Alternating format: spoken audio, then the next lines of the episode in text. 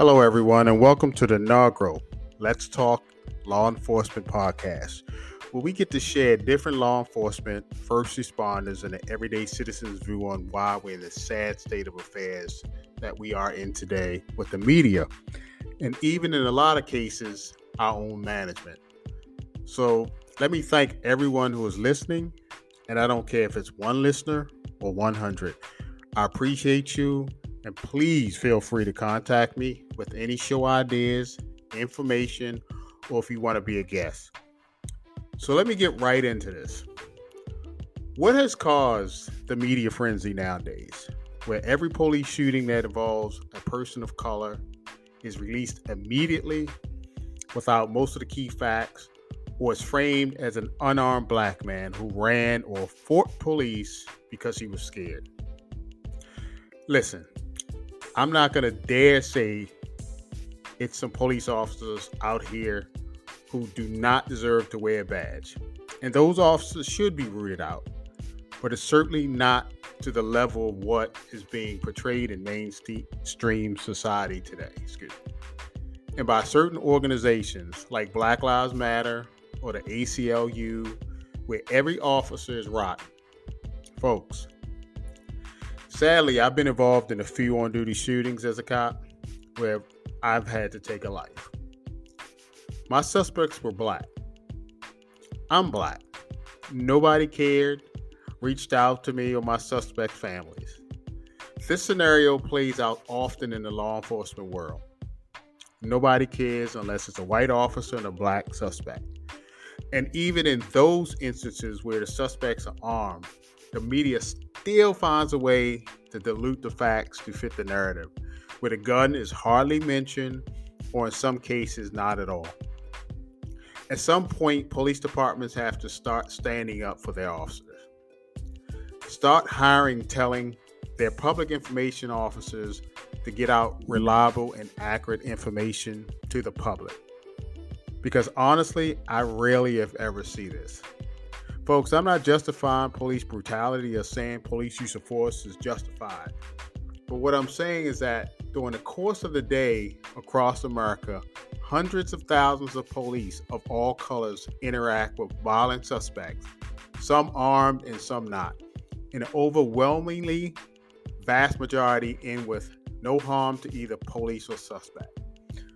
But you get you never get to see that unless you watching cable or a TV show right? Where there's a happy ending for everyone. Because this type of stuff doesn't sell ads and it doesn't fit the narrative that's being shoved down America's throat.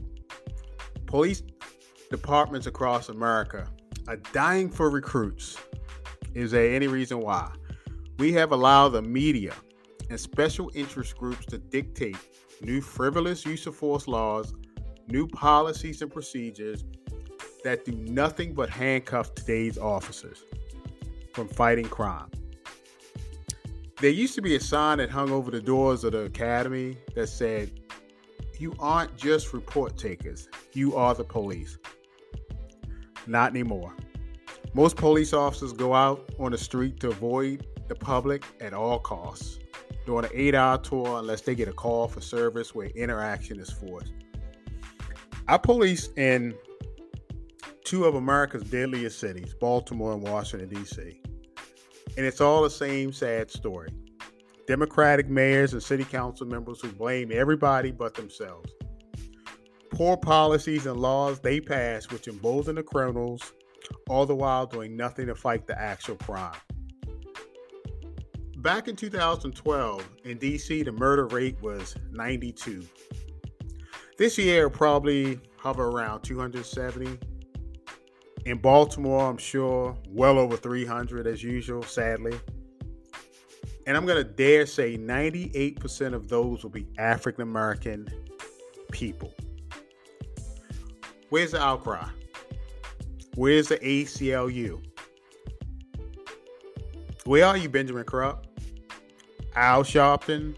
Black Lives Matter? Where are you? See, this is the problem I have. And this is a problem most good law enforcement officers have. Why do you only show your faces when it's money to be gained? Why? Show me one time with some of the millions of dollars you extort from grieving families that you have put back in the community. Yeah, I'll wait. I'll pause on that one. And no, I'm not talking about where you give a block party, where you have a cotton candy machine, a moon bounce, and a donkey dressed up like a horse. I want to see evidence, tangible evidence that you are giving back to the people you exploit. So, folks, we know it's never going to be a perfect system because people aren't perfect and have biases. But until those organizations, those politicians start giving anything but sound bites, it's all going to remain the same. And it's time for good law enforcement to say enough. And trust me, I understand most of you guys can't come out in public and say it because it goes against agency policy. But that's why I'm here now with this podcast. If you want to be a guest, re- remain anonymous, shoot me a text, IG direct, message, email. All right, because this is just going to be the first episode of many where we are building, and I want your input to make it better because you're the guys that go out on the street and gals, I'm sorry, that make it happen daily. And I want your input because the citizens really don't understand. They're out there most idea of law enforcement, good law enforcement, is a TV show, Law and Order, or NCIS, where crime is wrapped up 45 minutes. Police officers shot and killed four people, they did no paperwork whatsoever, talked to no homicide detectives, nothing. They just, next thing you know, they're at the bar having a drink. We all know it doesn't work that way, right? So that's why I'm putting this podcast together.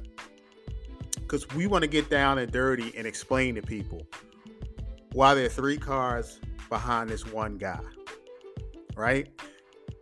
Because when a citizen drive by, that's their complaint or it's three cars and it's only one guy. Yeah, but what you fail to realize is that one guy fights the police. He has two murder warrants, and he's known to be armed and dangerous. We're looking at that on the computer. Citizen doesn't know that. All they see is three police cars and one poor innocent guy.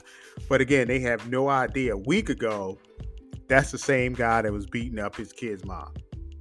Right? So it's little things like that that I want to get into in further episodes and put out there for the public.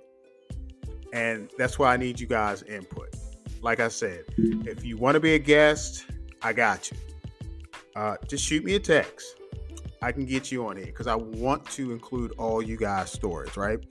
So I'll be working on further episodes of the podcast, uh, and I'll be probably dropping another one in the next few days when I get off assignment.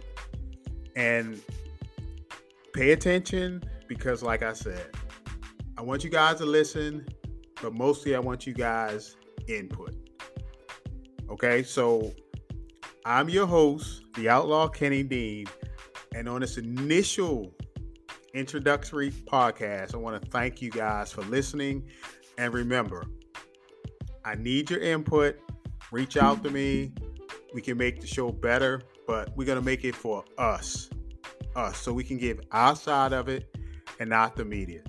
And again, I thank you guys for listening, and I'll be dropping another episode in a couple days.